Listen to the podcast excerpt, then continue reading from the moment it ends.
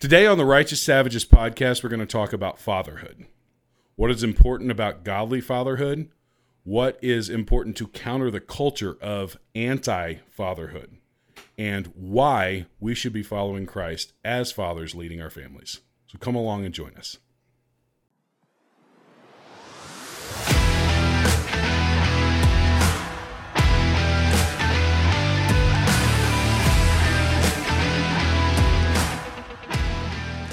Well, it's been a minute. Just uh, life getting in the way. Yeah, not that we haven't been busy, but No. you know, so Yep. finally back in the Yep. new and improved. It probably the studio probably looks the same to everybody else. Yeah, it's a lot of background up upgrades. We upgraded our computer. We upgraded uh, kind of the layout of the studio so we can do some solo stuff. And you guys probably seen that stuff popping out on on uh, YouTube and Instagram. And Thanks to all of our, our new sponsors, Jon Wheaton and Dave Kemp. yes, those guys. I mean, they got some deep pockets. Yeah, so, So- you know, if anybody else wants to be a sponsor, You know, buy know. buy our merch. I'm, I just realized I'm not wearing our merch today. You are Except for the hats. yes. You know, buy our merch. Support us. Yep, we're we're uh, shameless plugging for all of that stuff. We also got some trainings coming up, and we hope you guys will hit those up. They're actually on the Tombstone Gun Range website. We got one at the end of February. Hope you guys will jump in. We got a pistol class. We got some rifle classes coming up, and we're really really excited to roll out the Righteous Savages uh, gun training and tactical training stuff. So, and that'll be led by myself and Mr. Dave Kemp, world famous. world famous, world famous.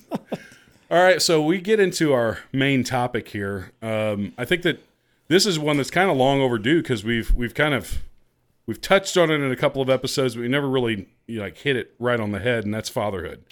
Both of us being being dads, you of grown children and having grandchildren, and me of kind of well, I'm about a decade behind you, I guess I could say. So, um, but uh, it's it's an interesting young, journey. Just a young buck. Just you a know, young buck, We yeah. talk about our faith a lot and what that means to us. We've done some episodes on masculinity and what that means. And it really all drives towards the, the tip of the spear, which is being that good, manly, fatherly role model Mm-hmm. to not only just to our kids, you know, our our wives as well and the rest of our family, but it really drives I think the place where we can probably, if you're honest, make one of the biggest impacts is with our children because they're the ones who are on deck. You know, your relationship with your spouse is very is very important um, because we want to live healthy, happy lives with our with our wives and husbands. But who's going to come up behind us? It's going to be our kids, and so the the fatherly role for us, especially these days in America, is is critical, and we have got to get this right.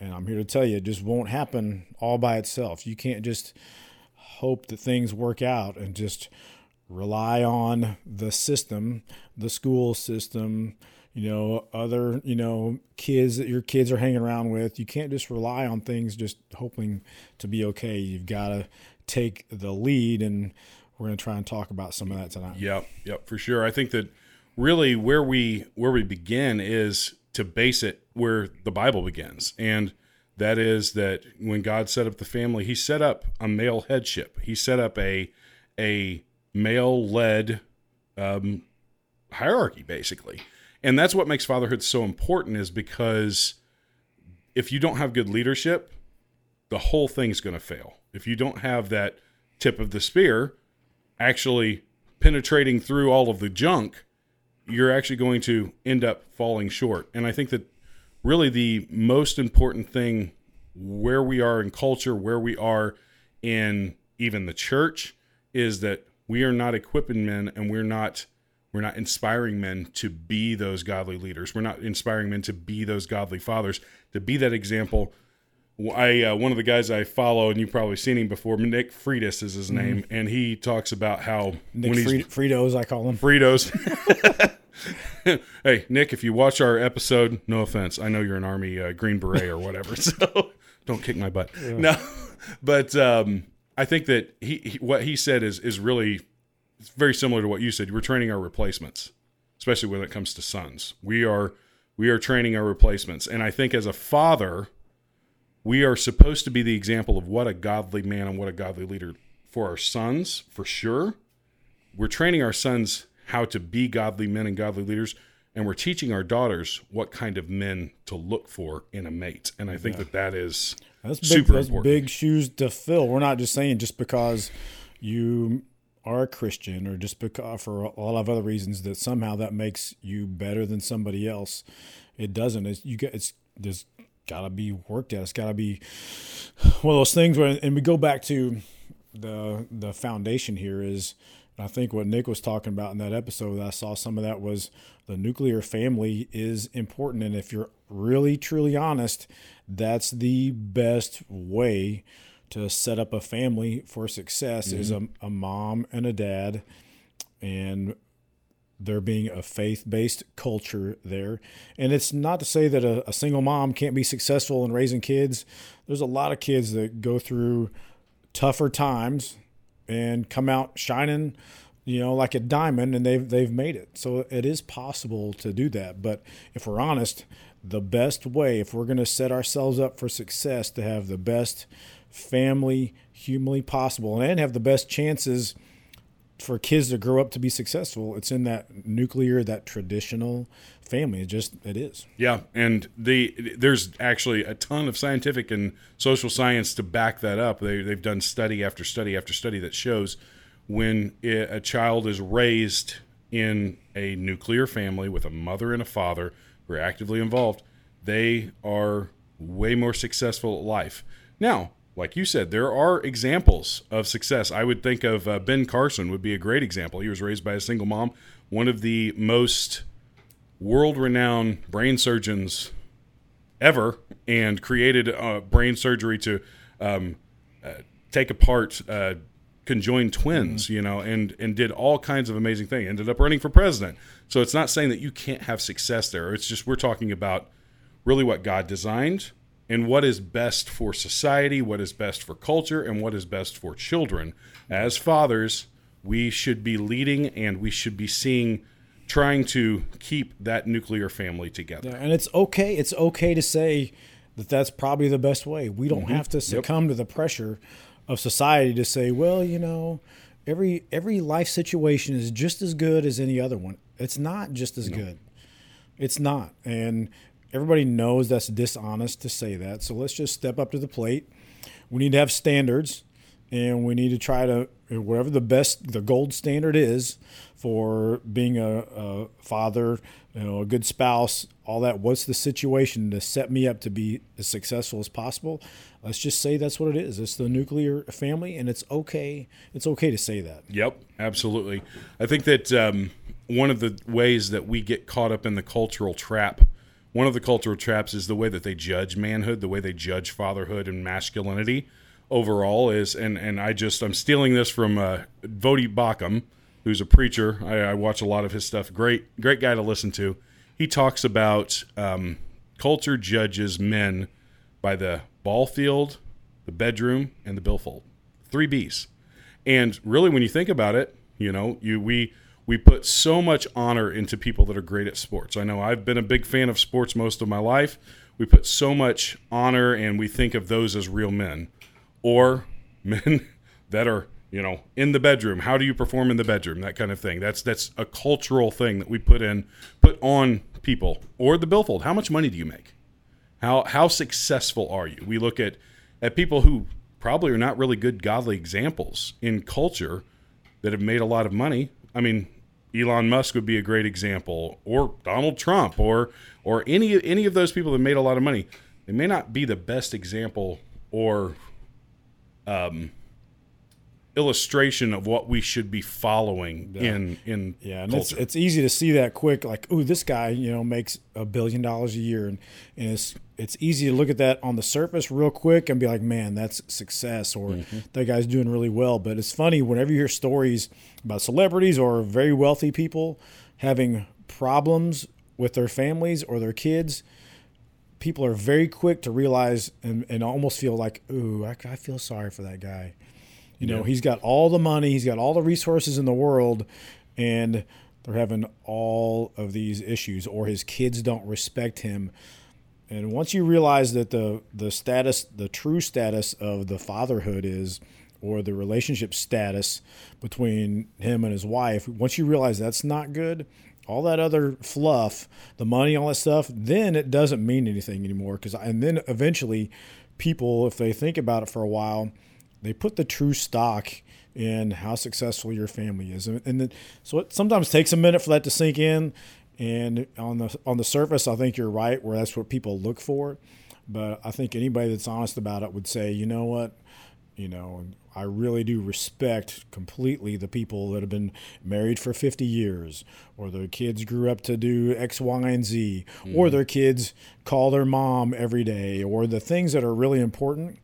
I think ultimately people uh, really put the stock in that more than anything else. Yep, yep. And if you wanted a good example recently of a family that's a celebrity family that's kind of in shambles, I would think of the Smith family, Will Smith, Jada Pinkett Smith. Yeah. You look at all of the drama and the just insanity of like the trash of that family being drug out into the headlines and the tabloids. It's almost to a point where it's just like, hey, take us out of the group chat, dude. like we yeah. don't want to be, we don't want to be uh, involved in all this stuff. But you know, the reality is, is there's a lot of families out there that have a mess, and we should look at the character of the people and, like you said, that longevity. Mm-hmm are they staying together? Do their kids respect them and honor them? Because I think that's a great example of what it means to raise children in the a godly way. Yeah, leading.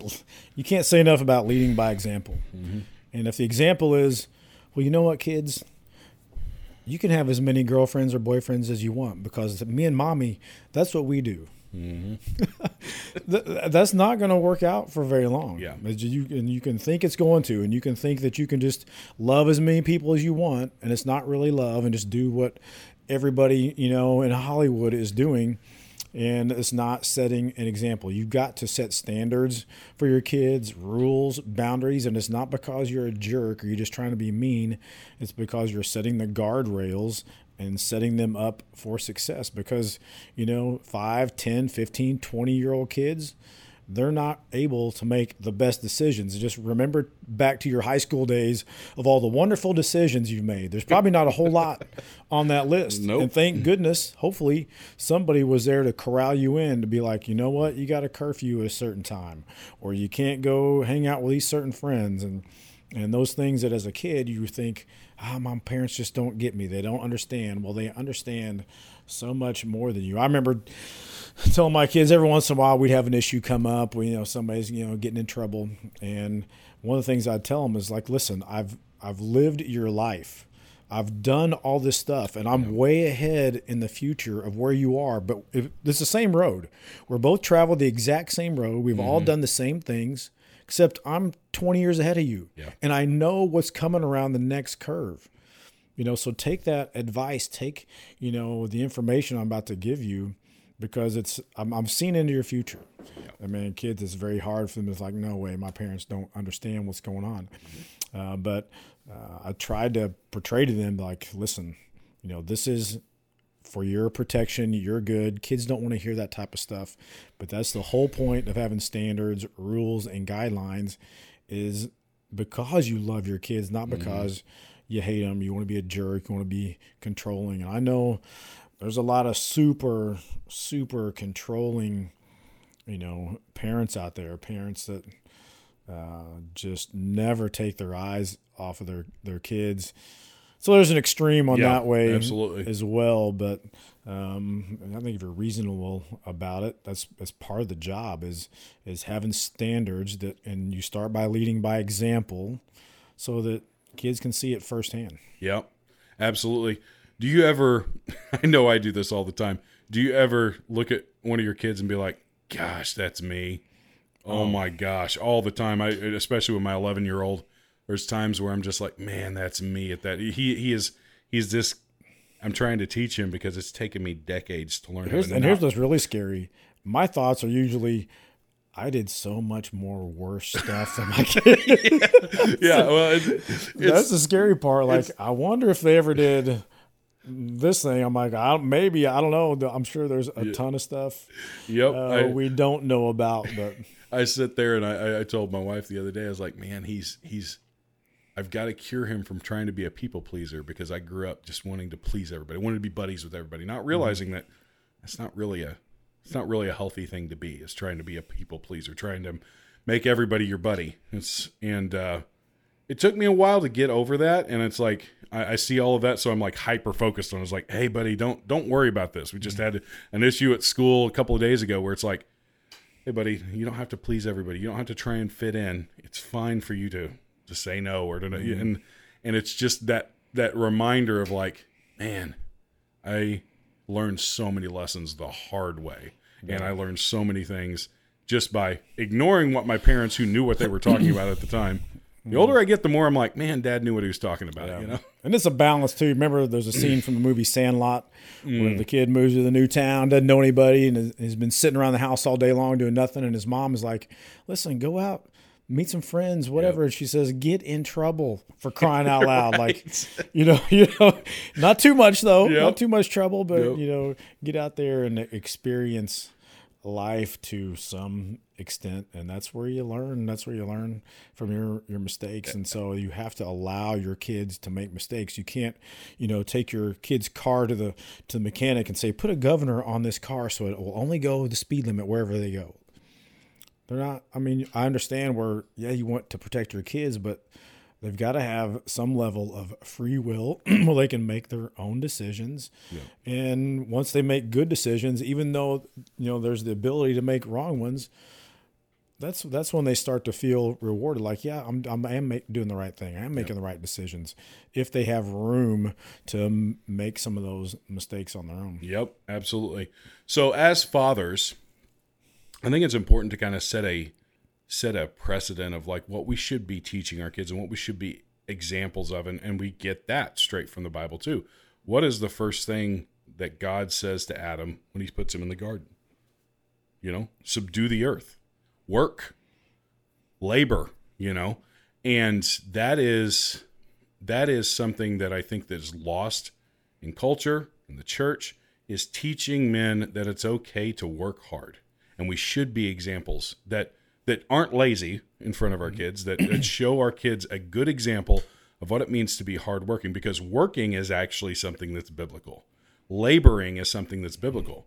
And actually, when you look at the things that are cursed, slothfulness, laziness is actually things that God curses. So, as fathers, we should be examples of men who are willing to go out, do the hard work, not take shortcuts, and set that example for our sons and our daughters to be, you know, industrious and studious people. Yeah, I think so. We set the example ourselves. I would also highly encourage, and this might be a, going to some controversy here, right? I would highly encourage to encourage your kids to have a job in high school. Now, a lot of parents are like, well, I want my kids to get really good grades in high school. So I don't want them having a job. I don't want them to worry about that. I would rather them focus on school. And there's a lot of kids that do that. They turn out great. You're missing an opportunity to start building resilience at an early age in your kids. And it is critical, it is crucial. If you want them to be really successful when they, you know, so, no, so they're not going to have a job in high school. They might not have a job in college either because they're just focused on school. And then they get a real job and things are hard. They wake up one day, they, they feel like crap, and they have zero sick time.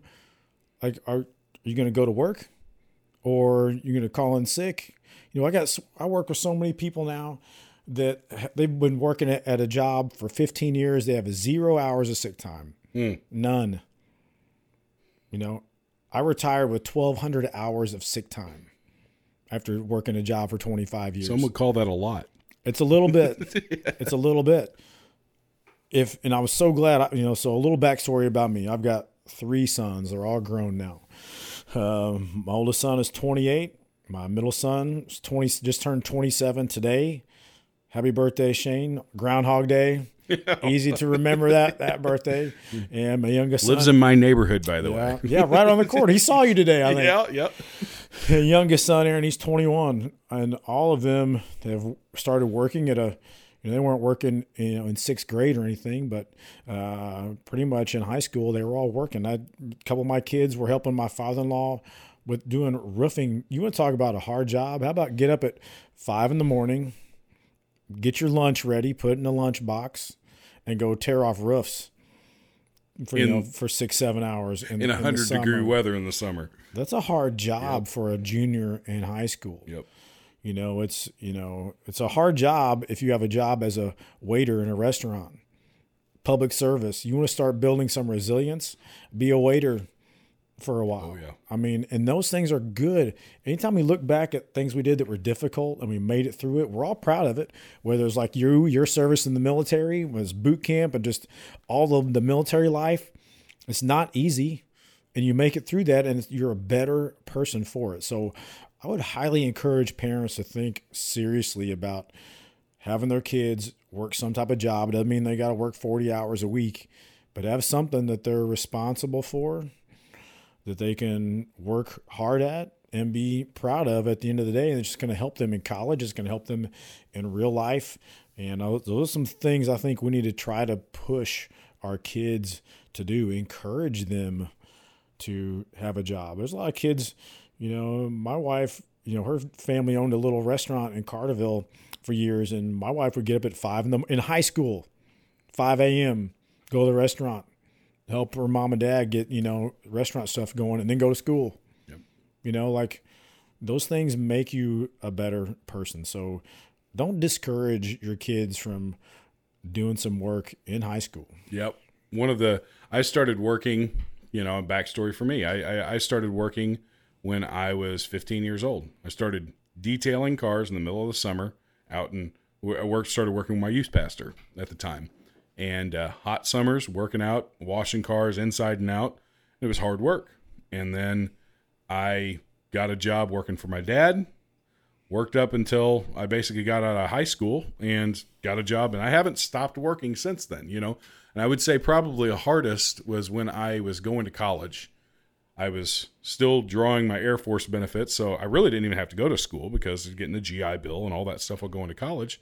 But I was actually working unload at UPS at four in the morning every morning, and then I'd work in the tire shop at Sam's after school, and and so two manual, very heavy manual labor, and um, hot and cold, and all of that stuff. And honestly, I was crazy busy, and dating my wife at the time, and that was probably where I felt I, I felt all the time very fulfilled because I was just I was on the go, but I was doing stuff that I felt it is just something good about having your hands dirty, about getting your hands dirty, about doing stuff manually to um, that just makes you feel Yeah, more that- fulfilled. that sense of accomplishment. I'm I'm wired that way. I'm wired to do projects. I'm wired to start something and build it and and finish it and then stand back and be like, man, that I I like accomplishing Yep. that. I remember having a job in high school one summer, middle late summer, Southern Illinois, hot, and we were stacking ba- straw bales in a barn for yes. a local farmer guy. Tim Smith was one of my buddies' uh, brother-in-laws, and like, hey, we'll pay you. This is the mid '80s, and we'll pay you five dollars an hour. I thought five bucks an hour. That's you know minimum wage was like two seventy five or something. I'm like, heck yeah, sign me up. No clue what I was getting into. Just like, oh, we'll just go stack some stuff. Oh, well, come into this barn where it was 98 outside, and here it's about 108, and we're stacking, you know, straw bales, you know, 20 high, and we were in there all day long. And I remember we made like 25 bucks or something. and me and my buddy, we drove straight to Hardee's. We were just covered, just dust. We looked like we were working at a tire factory or something. and we go slinging into Hardee's in Carbondale. And I ordered like two, you know, giant, you know, double quarter pounder style cheese. I was, you know, it wore me out, but it was one of those things like later on, like you're proud of the fact and you're telling your buddies Yep. like you won't believe, you know, the hard thing we did. Like and, and it was one thing you could kind of put your shoulders back Yep. and hold your chin up and be like you were proud to have done that hard work. Yep, absolutely. I remember baling hay for my uh, or doing straw bales for my uncle, and that's one of those jobs where you're like, I'll show up in short and a t-shirt, and you'll do that once. And then the next time you'll be wearing the longest jeans you can, the longest sleeve shirts, because you'll get scratched from from uh, from hand to hand Can on you your. on your imagine? can you imagine what the farmers were thinking when we showed up to do jobs? Like they must have just been laughing out loud. Like, look at these idiot high school kids. Like this is if they would have had video cameras, then we'd have been all over the internet. Like, Yeah, look that- at these goofballs. Yep, I think that um, you know that's the first thing that we should teach our kids. The other one is is you know teaching our sons how to love because that's a really important thing. I think that it's something that doesn't always come naturally for men. Definitely comes naturally for women, but but being having that ability to love, to be the you know the warrior and the poet, to borrow Mister Lovell's um, moniker, but uh, to teach our sons what it means to be loving for our wives, what it means to be honoring to our wives and honoring to their mother. And I think that that is something that's also important. It's also important for a father to teach his daughter, his daughters, how how what love should look like. That it's not all about the physical, but it is about the honor and the respect and the you know being there for the person emotionally and not just getting what you want. So I think that that's very, very And that's a 100% leading by example type Yep. of thing. Your kids are going to watch how you talk to your wife. They're going to listen and, you know, what's your tone of voice? What are the things you say to her? How do you, you know, and they'll be around, you know, if you have kids around your house long enough, they're going to see you and your wife not agree on mm-hmm. things and they're going to watch how you how you handle that and they're watching very closely and they're soaking that stuff in every day every day for years and years and years. So it's not like you have to have a you know a sit down discussion with your kids every night.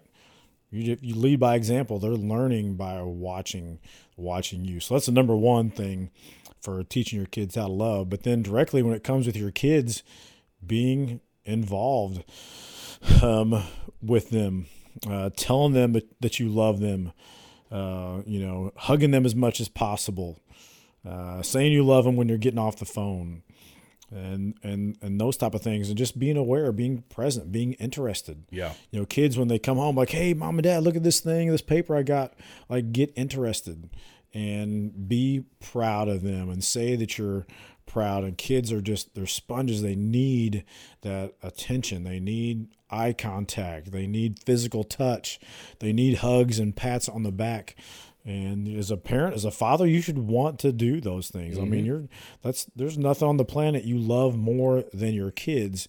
And you can't you know you need to really honestly evaluate am i taking my kids for granted is it just they're always around and you know we'll do the lovey-dovey stuff you know on their birthday or at christmas or you know it shouldn't just be once or twice a year.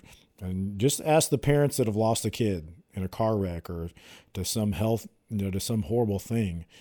Ask them if they could rewind their lives and start all over. You know hey ma'am you know would you do anything different in your relationship with your kids if you had a second chance? As a no-brainer. They mm-hmm. everybody says, you know, don't miss the opportunity, you know, to say you love your kids or to go to this thing or go to their ball game. Um, you know, when it comes to you know sports, and you know, you need to be there. You need to be if your kid's going to be playing sports a lot, then you should probably be there to support them. Um, I, you know, back in our day of, you know, playing Little League Baseball in the 70s and 80s, it was, we were all like on our own. I can remember, I can remember in second grade, so I was seven years old, being on one of my first, well, actually, we started Little League earlier than that, but I can remember being seven and getting on a bicycle and pedaling two miles to the school you know, to go play base. No, there wasn't parents taking us to every game. They weren't sitting in the in the in the bleachers, you know, cheering on every game. Yep. I mean, they were there every once in a while, but there was no drop off lines at school. There wasn't wasn't parents, you know. There was. We spent all of our time, you know, alone, and doing a lot of that stuff, and you and it's like, you know, so you need some support, but you don't need too much you know and the whole sports thing with with kids and and and, and parents these days is probably a whole nother topic Yeah, for yeah. for discussion yeah, I think that that's uh, that's definitely what a different time. I, I mean, I, I grew up in the mid to late '80s, and it was the same thing. Man, I rode my bike all over town. I can't even. First of all, my wife would not allow our kids to be out off of our street nowadays, and and I mean, it's probably for good reason. I think the world has gotten a little bit crazier, and uh, but I tell you what, it's it's crazy to think about the time when you just ride your bike all day and you show up for meal times, and that yeah. was about it. And your parents just like be home by dark. You know, yeah. that was that was my life, and uh, but I do think that it's important for for parents. It's like my my oldest son Logan. He's he's in he's on three basketball teams, a travel team, and then a couple of local teams. But you know, it's a lot right now. We, yeah, I think he's got like four games this weekend. You know, so it's trying to get to those, and and but I always try and make sure that I make the majority of them. You know, I may miss one here or there, but it's it's important for him to see me there, yeah. get having his back, and you know, teaching him. And one thing I think that that's important for fathers is to be honest with their children I, I see so many people sugarcoating things that don't really need to be sugarcoated with their children. And kids kind of know a lot of this stuff, but you can you can give a kid a false sense of arrogance or accomplishment when it's not there. I think there is a balance between that. I don't think that you should be super hard on them and tell them, "Oh no, you suck." But I also don't think that you'd be like, "Oh, you're a great singer and you can't carry a tune in the bucket." You know, mm-hmm. it's it's it's one of those things. I think that kids understand and they appreciate when you're honest yeah. with them. If you want to take a deep a deep dive into parenting, um, try being a coach for any for your own kids, some other kids. Try to do some coaching in your mm. life. And I so I had three boys growing up. They all played little league baseball, and I coached all of their little league baseball teams. So I've done probably you know 12 years of little league baseball coaching and man, I tell you what, that was an eye opener. Not so much the kids. I mean, the kids are gonna have, have fun and they're out there having a good time, but the parents, good grief, you know, talk about you were just mentioning about some of the parents being extra hard. I can remember specifically, and this it wasn't just one. This happened a lot. You'd always have one parent that was always on their kids, like, "Come on, you know, you know, do better. Like, of course, your kid, like, what kind of advice your kid's up to bat? What can a parent possibly tell their kid to do better? Yeah. They're, you're not going to motivate them while they're staring down the a picture. Just support them. You don't have to say anything. You know, Mike Matheny wrote a big letter once when before he was coaching the Cardinals. He was, and after he was retired, he was coaching his kids' little league baseball team, and he wrote a letter to all the parents, essentially saying, "You need to sit there in the stands and shut up." And let us coach these kids. Don't, you know, say, come on, Bobby, you know, like all that stuff is a distraction. You know, let us do our thing. You're not going to convince your kids to do any better. I had one parent one year who was always, anytime his kid missed the ball or made a bad throw, he's like, come on, you know, you know, and you know, I'll keep saying the phrase do better. That's essentially what their parents are screaming at their kids, like, come on, you know, catch the ball. Of course of course your kid is trying to catch the ball. You don't have to scream catch the ball after like he missed it. So this one parent, I said, "Hey, we're kind of shorthanded. I need you to come out here and help us." I said, "You know, the kids are up to bat, we, so they're practicing hitting and running the bases. So you just play. Here's a glove. Play first base." And I started hitting balls to this dude until it was no end, and he looked like an idiot because he sucked so bad at baseball. And after it didn't, it only took about five minutes for him to understand how this wasn't easy. Yeah. Like he's a grown man at this point. He's probably 35 years old and he's yelling at his 10 year old to catch the ball. Well, you can't catch the ball. so get over and sit down. Yep. You know, come on. So parents, you know, it's tough, and I've seen that in kids where they get are so scared to death. They get up to bat, and they look at the pitcher, and the next thing I do is they look at their parents in the stands because they're waiting for the ridicule. They know if I miss this ball that's coming in for me to hit, my parents are going to scream. I'll be scared to death. Yeah. That's a horrible way for your kids oh, to yeah. live. Don't be that parent. Don't be the parent that's putting so much pressure on your kid to perform, to be, you know, you know, Albert Pujols out there. He's 10. Yeah. Just let him go play. Yep. Let him have fun with his buddies. Let him run around, get dirty, jump like, you know, you don't. you're you're not accomplishing anything by trying to coach from the stands. That's why there's coaches. Let them do their job and just support them. When your kid's done, say, "Hey, we're going Dairy Queen. You know, we're going out to eat." and that's what your kids are, are wanting. They're just wanting that support. They're not wanting, you know, the, all the pressure that you put on them that that parents put on kids today to to perform to some crazy crazy level. Yeah. And I think that one of the things there's such a there's such an importance and emphasis and it's like I said earlier the 3 Bs the the ball field the bedroom the billfold you we put such an emphasis on we want our kids to be you know and sometimes I think we want them to be successful and sometimes I think with some parents it's I want them to be successful because I wasn't you know, especially with sports, you know. And I think that that comes out in that. And full disclosure, I tend to be the guy that leans a little bit harder on my son, you know, to push him to be a little bit better. But it's it's always this, you know, there's a, there's a balancing act with that. And and it's a it's a me and my wife have had conversations about, hey, let's just let him have fun, you know. And a lot of times when I I'll push him in it when we're training, when we're practicing mm-hmm. and all that stuff, the game comes, I'm like, son, just have fun. Yeah. Yep, absolutely. And you know what? There's a time, there's a time and place when it's time to get more serious. You know, high school, high school is definitely a time where all of a sudden, you know, now the little kid stuff is over. Yep. And we're starting to get, you know, more serious. You can't, you know, if you're going to play high school basketball, there, there's not any more time to let's just let everybody on the team. You need the mm. best players in your yep. school on the team. Yep. Same way with football. This isn't flag football anymore. There's there's you know big high school kids with full beards, you know, getting ready to try to murder you yep. on the football field. We can't just let the little bitty kid that you know out there to do those things. So there's a time when it's, there's a time to to get serious, and I'd say that pretty much anything pre high school, feel free. Let your kids yeah. have fun. Let them enjoy. You know, if, yep. if they want to, you know, and, and let your kids kind of gauge, you know, how serious they need to be. If they really voice an interest in it, that's great. I'd also say though, don't let your kids run your life either. As parents, you're the ones making the decision on what your family's going to do for the weekend. You know, and if everybody wants to to play basketball, awesome. That's what everybody wants to do.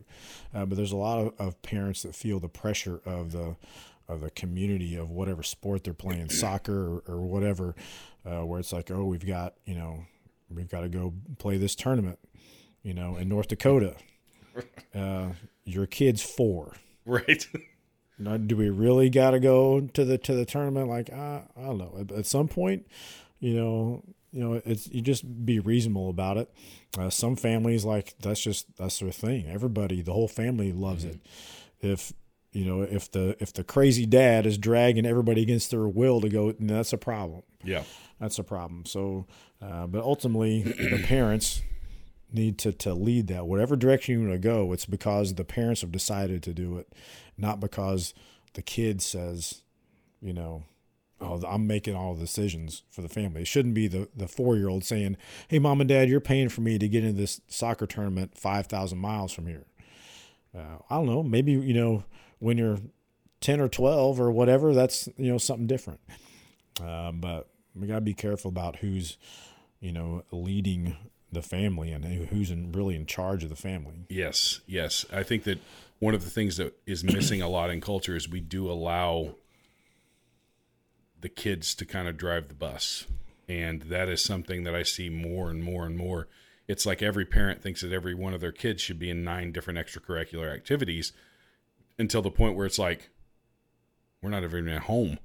And yeah. it's just that is that is dangerous for your family, but it's also teaching your kids a really, really unhealthy thing because one of the things that that over the last especially a couple years I've tried to emphasize is that my wife's first.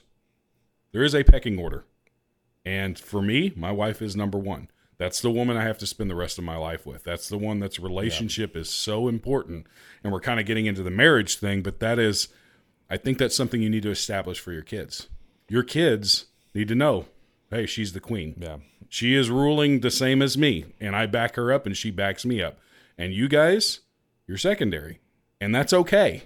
And you need to learn to be that secondary because someday you're going to have to be the lead and you're going to have to do that with your kids. Yep. Absolutely.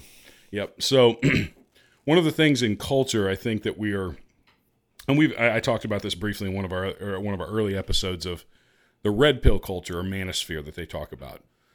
It's something that's growing, and I think both of us would kind of classify ourselves as kind of conservative Christian men. You know, kind of more traditional in that in our in our outlooks of the world, and a lot of what's going on with this is we're t- there's a there's a movement on the right. I wouldn't even call it Christian. Some people profess Christianity, and um, but it's all about what's going wrong.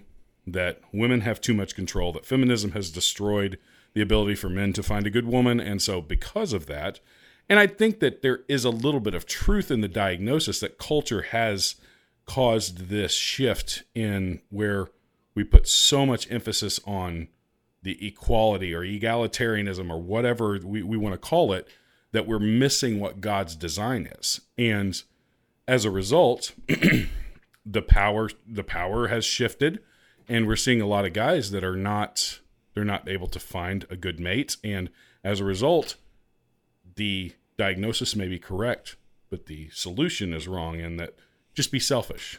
Go out and sleep with all these women. Make as much money as you can. Don't settle down. Don't do any of this stuff because that's not important. But one of the things that is is missing in that is that god designed us he didn't design us to be alone. He didn't design us to be just a bunch of solo men going out and conquering the world without the aspect of having a wife or a mate because i think that where men are successful and where men are geared is to be domineering is to be aggressive is to be uh, ambitious.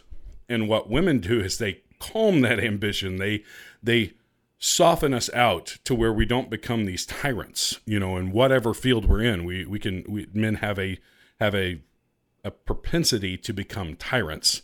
And i think that really what we need is to find that mate that we can have a family with that we can share a life with. And the only way we find that is by seeking it in the right places. So looking in your church looking in the right places because there are still good women out there eh, as opposed to what what is being sold in this movement. And i think that one of the things that i am sorry i've got this thing in my throat. One of the things that uh, we need to come back to is the fact that god designed us to find a mate to have a life together. He doesn't he he created adam but then he realized that adam didn't need to be alone. And so he gave him eve. And if you want to have a hard time, you know, being a father and leading by example, try it with a spouse that you don't really don't get along with mm-hmm. very well. That it's going to be a hundred times more difficult. So that the whole fatherhood thing starts with the marriage first. It has that's where Yep. obviously it's going to start. So that's got to be rock solid. That has you know the foundation there has to be unbreakable. And if it's and and we build that foundation on you know on the Bible, and you find that's what the, the culture. That's where we should derive the right culture from, is from Scripture. And society today, most people just derive their culture of the relationship just from the world, what they see mm-hmm. on TV. And oh, I should just, you know, if I'm looking for a wife, I just need to find the best looking wife. That's all I need to worry about. And all, and, and all my friends will like me mm-hmm. and I'll have this trophy. And that's the only thing that's important. Well, you'll find out real quick that, you know, that doesn't cover a whole lot of stuff. no You could have the best looking wife on the planet. If she's mean to you and doesn't respect you, you're not going to put up with that. No. You don't. It won't matter what this person looks like at all. Promise. So it needs to be built on scripture. And I mean, good grief. I hear you know a lot of guys like I just don't know where to meet somebody. You know, I, I go to bars and I get on dating apps and Problem number sometimes one. I've heard wild stories. I've got friends who met their spouses just hey at a bar, just random, and they've been married a long time. So those things I know those things can work, but I've also heard for every one of those I hear ten disasters yep of of how those things didn't didn't work out. And so why not? Well, you know, why be afraid to go find? You know, hey, you know, I'm going to church. You're a single person. Uh, that's that's a, the first person. That should be your first option. Yep. of, of where to find somebody. And then if you're on a dating app, you could be doing other things too. But I mean, I mean that's the treasure trove of a good starter for your new family is somebody that has some good good values that you believe the same way. I'm, I'm surprised at how many people in the world meet, and it's like, well, what do you believe in? Well, you know, well, I'm you know Jewish. Well, okay, I'm Catholic. Like, okay, this I don't know if this is going to work out or not. And people realize that after they've been married. Right. You know, I mean, if you know, in that situation, you'd have to figure it out before you got married, for sure. Yeah. But you know, I mean, the foundation of your relationship should be your faith, what you believe in, and Yep. t- both of you have got to believe the same thing. And if you got that set, then the the parenting and the fatherhood is going to be a much easier go. Not that it's super easy. And if for all you families out there to have like one year old, two year old kids, and you think things are tough right now, wait till your kids get in high school. And they got drama with their friends and drama with boyfriends and you got to tell them you know they can't go out with their friends. They got homework to do. I mean things are going to explode exponentially when your kids hit that high school time frame with problems like oh my gosh the cops just called and said my son or daughter just got caught drinking. That's a big deal. Yeah. That's worse than a kid screaming for five minutes because they won't eat their green beans when they're two. I promise you, it's gonna be you know it's gonna be more stressful. It's gonna be more worrisome. It's midnight on a Saturday. I wonder how come my kids aren't home yet, and I hear sirens in town. Like you know, there's a lot, a lot Yep.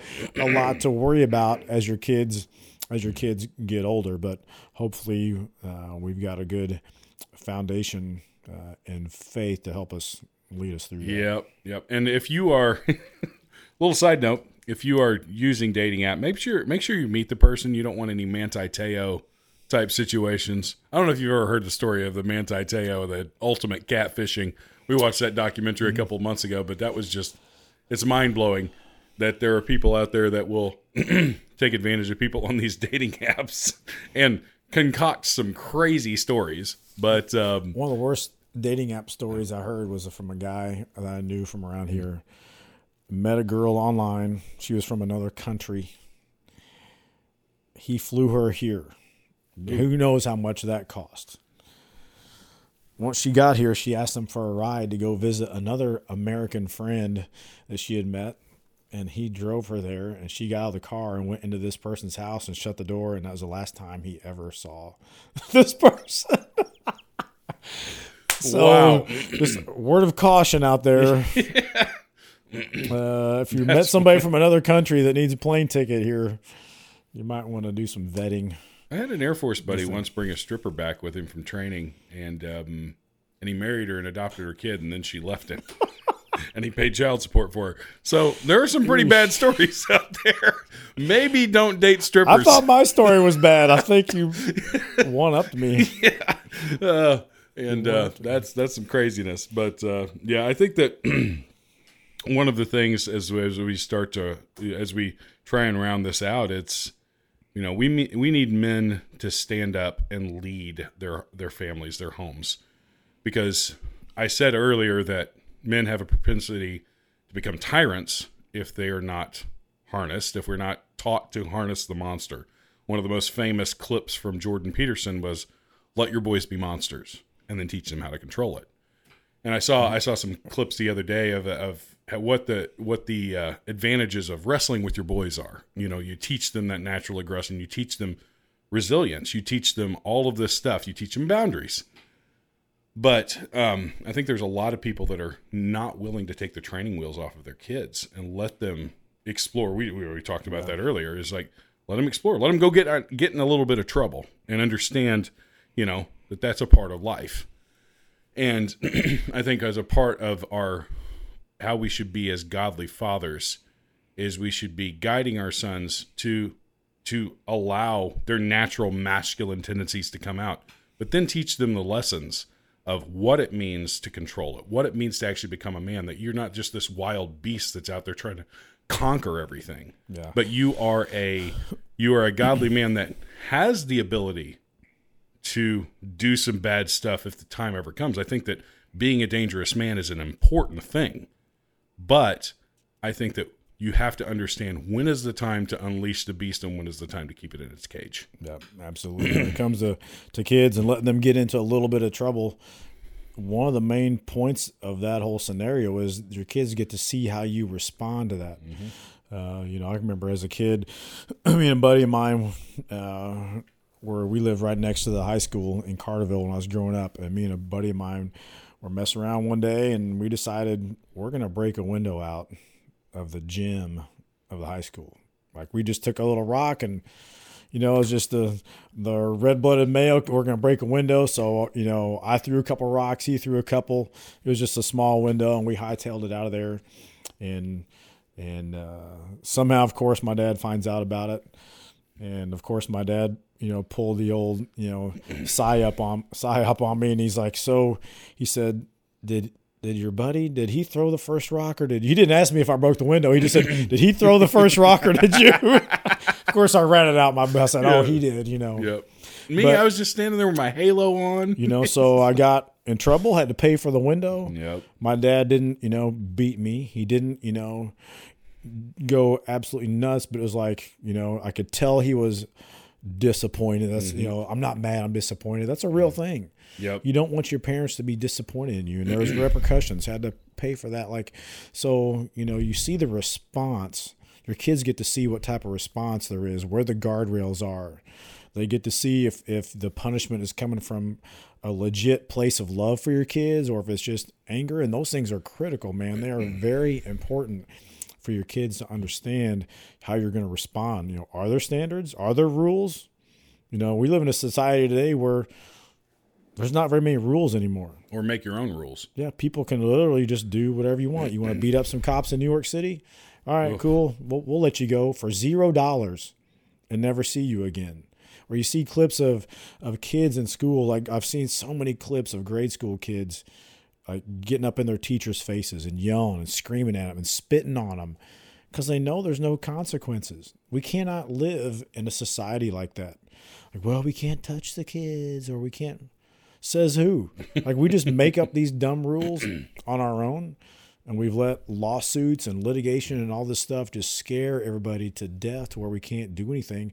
And now it's worse. You know, getting sued 10 times a day, that's not as bad as, as the end result we have. Yep. It's not. And it's because we've decided no, no, no standards anymore.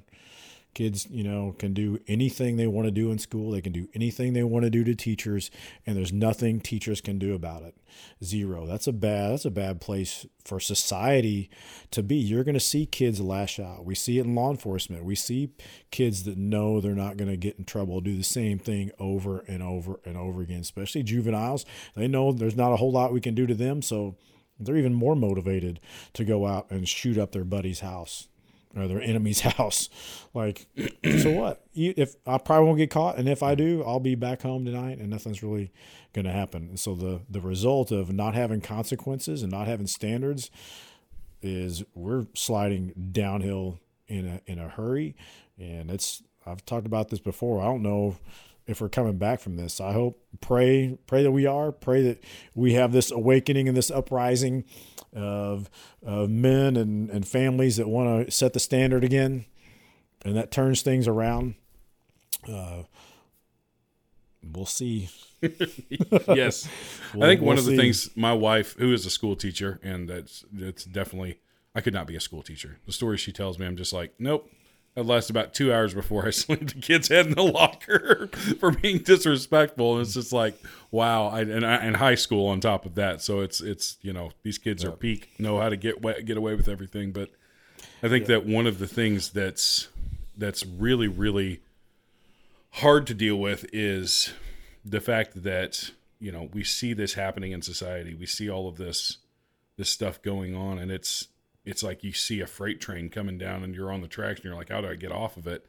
But you're you're stuck to the tracks. And but I do think that there is there is signs of life and and to kind of talk about some things positive that my wife has shared with me here recently. She said that she does this thing where she takes a survey of her students of things that they want to improve over the school year. And she said that the vast majority of them were saying, I want to get closer to God.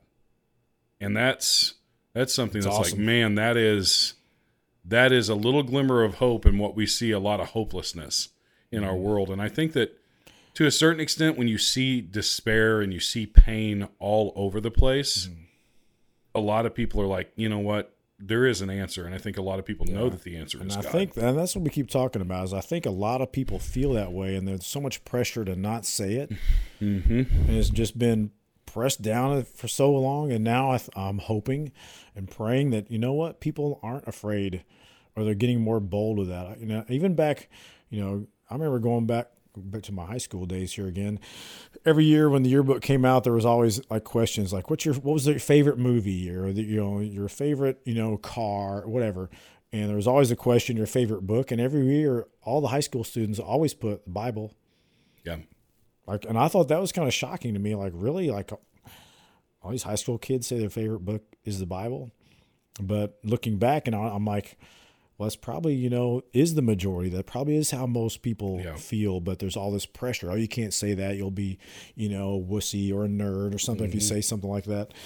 But I think, you know, we're, hopefully we're starting to see people that aren't afraid to, to say what they believe in. And the next thing you know, the next person raises their hand. Yeah, I believe the same way. And hopefully, you know, we can start to have this uprising and people join together and, and everybody voices their opinions and believes like you know what? We're going to stand up for what we believe in. We're going to stand up for what's right.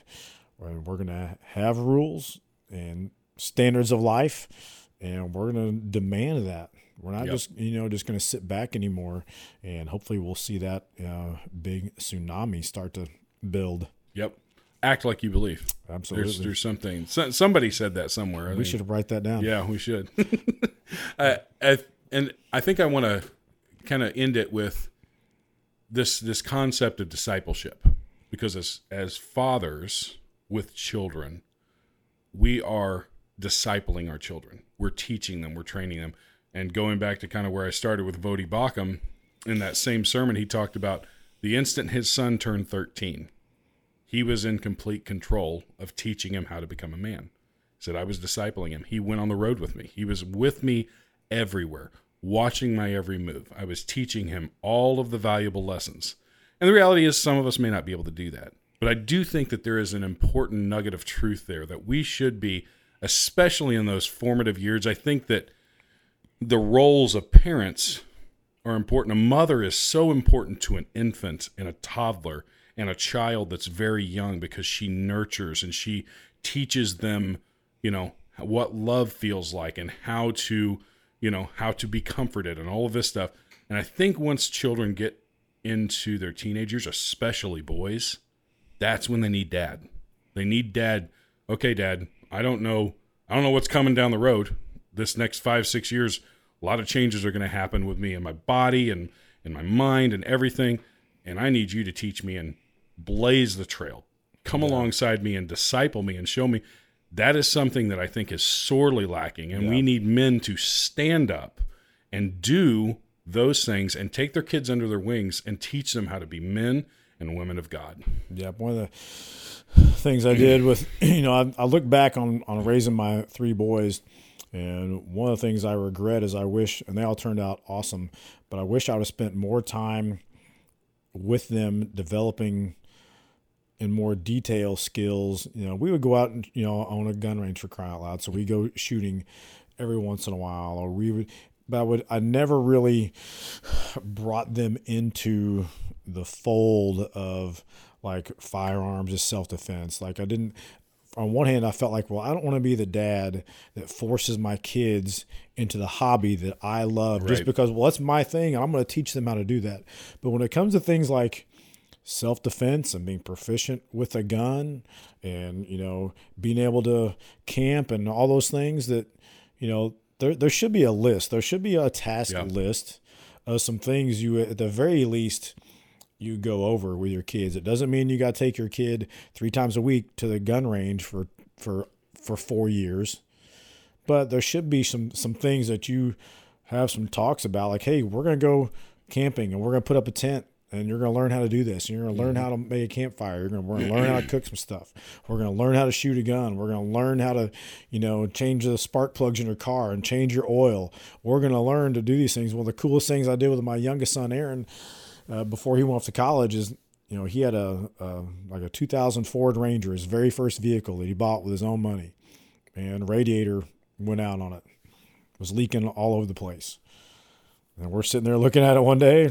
I'm not a mechanic by any means, but I thought to myself, self, it cannot, honest to God, be that hard to change a radiator in a Ford Ranger. So get on YouTube. Hey, let's look it up. Let's order the, the radiator. We got it. And we together changed the radiator in his truck. Like, this is awesome. Yeah. This is cool. It's, it's teaching kids, like, listen, we, here's a problem.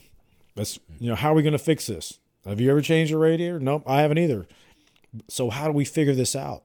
Well, let's, you know, look, do some research, figure out what we need to do, buy some in worst case scenario we tear it up and we got to have it towed and have a mechanic fix it Yeah. which is what most people do anyway. So let's okay, so what? Let's give it a shot. So you know doing those things with your kids is is is critical and it's enjoyable it's fun you're making memories with your kids. I'm out there taking pictures of my son working on, i'm like this is cool. That's- those- Yep. these are things that you're not ever going to forget either. So you're you know building those memories and and building that that bond and that's you know how we lead as fathers Yep, yep, and uh, that's that's some of my fondest memories of my my late father. When we when I would be faced with something that I couldn't necessarily handle on my own. Hey, Dad, this broke. I don't know what to do. And I mean, my dad was literally one of those guys. If you called him and you said you needed help, it was like 15 minutes, and he was showing up with his tool belt on, you know, and we were figuring the problem out. And that's something that I think is so important to be there for your kids to give them that rite of passage because that's really what that is. All of these little details, all of these little lessons that you learn either together or you teach. Yeah. They're rites of passage to manhood, to womanhood that only a father can give their kids. Yeah. Mothers can, to a certain extent, help with that, but they're not really equipped for it. It takes a dad to be engaged to do those things and to give those their children the rites of passage to becoming and there's adults. so many teachable moments.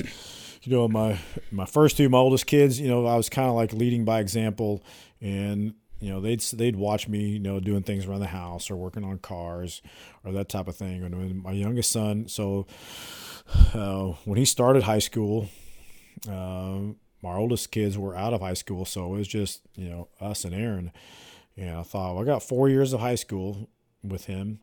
And i thought anytime there's any issue that you know a house repair that needs to be done plumbing or mechanical anything that i'm going to work on i'm calling him to where i'm at. I'm like i want you to watch what i'm doing. I want you to watch how we work through this this process of figuring something out how to fix things. And it could be something as minor as you know spray painting a sign in the yard. Like okay you need to teach your kids how to use a spray paint can somebody's got to teach your kids how to paint stuff you know, and, and the little things that is sometimes we take for granted because nobody taught me how to build a deck or to wire a house or to put, you know, whatever. It just, I, I was kind of a visual learner and I paid attention to a lot of stuff and I did research on my own. I kind of figured things out on, on my own. Uh, but a lot of kids are busy these days and there's mm-hmm. not a whole lot of opportunities. So as a parent, as a dad, anytime you find yourself working on a project, putting together a desk, fixing a thing, working on something, and your kids upstairs watching TV, like, hey man, come on down here. We got something something to do. Yeah. And you're not just you don't want to do that to just make them do it. It's a teaching moment and it's a bonding moment. And there's 10 of those every single day Yep. that happen. There's so many things to talk about, you know, just from it could be washing the windshield of your car at the gas station. There's a way to do that really well. There's a way there's a, a way to suck at doing that. and some kids pay attention and can just see somebody do it and got it figured out. Other kid, times you got to teach like here's how this works. You know, so don't miss those opportunities to one on one teach your kids. Yep. Yep. What is it? you get like 950, 960 weekends with your kids until they're 18. Yeah. Now, 900, that sounds like a big number. It's really not. Yeah. I'm already over halfway Exactly. through it, man, with my oldest. And so don't squander those moments. And I think one of the things I squandered with my kids were the moments to get more into the Bible on the mm-hmm. faith side. You know, we went to church. You know, I just as for years as a parent, I just assumed that well, all that stuff will soak in, and I'm not really a Bible expert, and I'm not really good at teaching the Bible, and and so I didn't really feel comfortable uh, in that space very much. Uh, but now looking back, I wish I would have just made myself like, well, how, well, how come you're not comfortable? Because you're not any good at it. Why not? Because you haven't spent any time at it. So, you know, it's one of those things where, you know what? Maybe I need to do, I need to get into this. I need to get into some devotionals. I need to share this information, you know, with my kids. Just simple stuff like, like why do I even believe the Bible's real? That might be a good place to start. Yeah. Because your kids are going to get it in high school. Like, oh, you're a Jesus freak. You believe all this fairy tales of. They need to know, like, are these kids right? You know, or do I really know the truth about the word and, and kind of and so, you know, the, uh, aside from working on cars and doing all those things, that's probably where we need to start. Oh yeah, is with that. That should be the most important thing because you don't want your kids to fall away from the faith once they get into high school or go away to college. I'm like, well, my parents didn't really care about it, so why should I? Yeah. Uh, we don't want that happening. So uh, do not neglect uh, that side of it. Yep. The Bible says, "Train a child in the way in the way he should go, and when he's old, he shouldn't. He will not depart from it." So those building blocks are set at a very young age, and I think even just taking your kids to church is a step. That's absolutely a step, and and and you know, honestly, that's that's where we've been at times. And my wife, bless her, I love her, love her dearly because she's the one that's like, hey. I know we've been focused a lot on sports here lately. Let's let's make sure that we're getting the Bible still in, and let's make sure.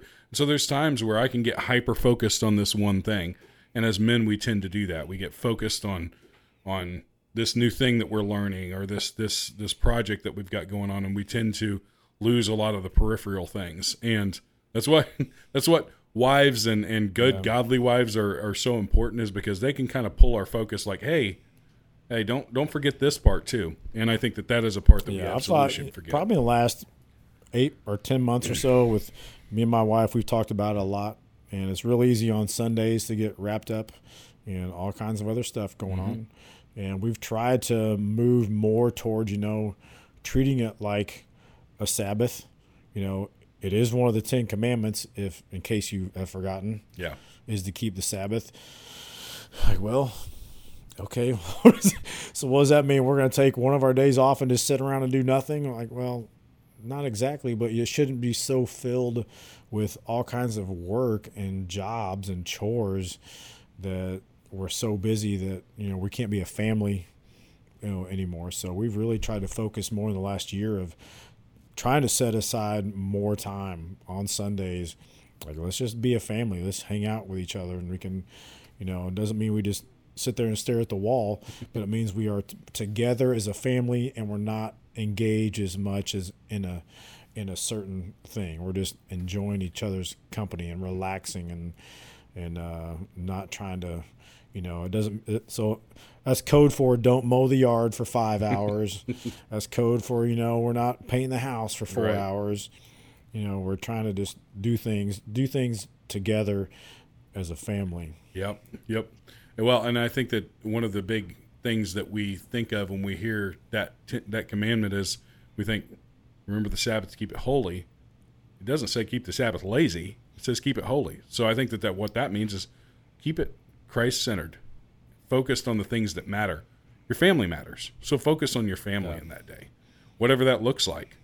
Have that time to bond together yeah. and to put all of the things outside from outside the world away and yeah. say, okay. So it doesn't mean you can't go to your kid's baseball game on a Sunday, but it means you probably shouldn't get your laptop out and try and you know do 15 TPS reports with the well, new cover sheets. Yeah, absolutely. you know, Terry Tate is yeah. going to make you put cover sheets on there. But uh, you know, so be present. Be you know with your family and uh, and focus on that. Yep.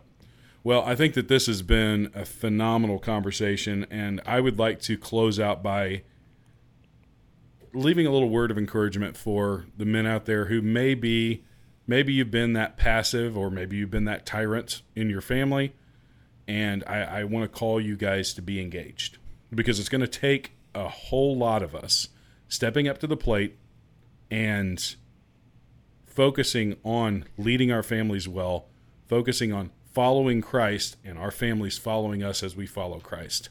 And I think that that is the most important thing to, to turn culture around, to change the outlook of what we're looking at and that freight train coming down the down the tracks. I think that we have a duty and a commission from God to not be lazy, to not be passive, but to take that by the horns and lead our families well. So I want to leave you guys with that, and we thank you guys, all of you guys that have been tuning in on a regular basis. We we are beyond overjoyed that you guys continue to uh, consume our content, and we've got a lot more on the way. And I hope that uh, you guys will come out to some of our trainings that are coming up because we're going to do we're going to do it a little bit different than what we do on on a normal you know tactical training. We're going to in, infuse some of this stuff, some of these lessons, some of these some of these things that matter um, in these situations.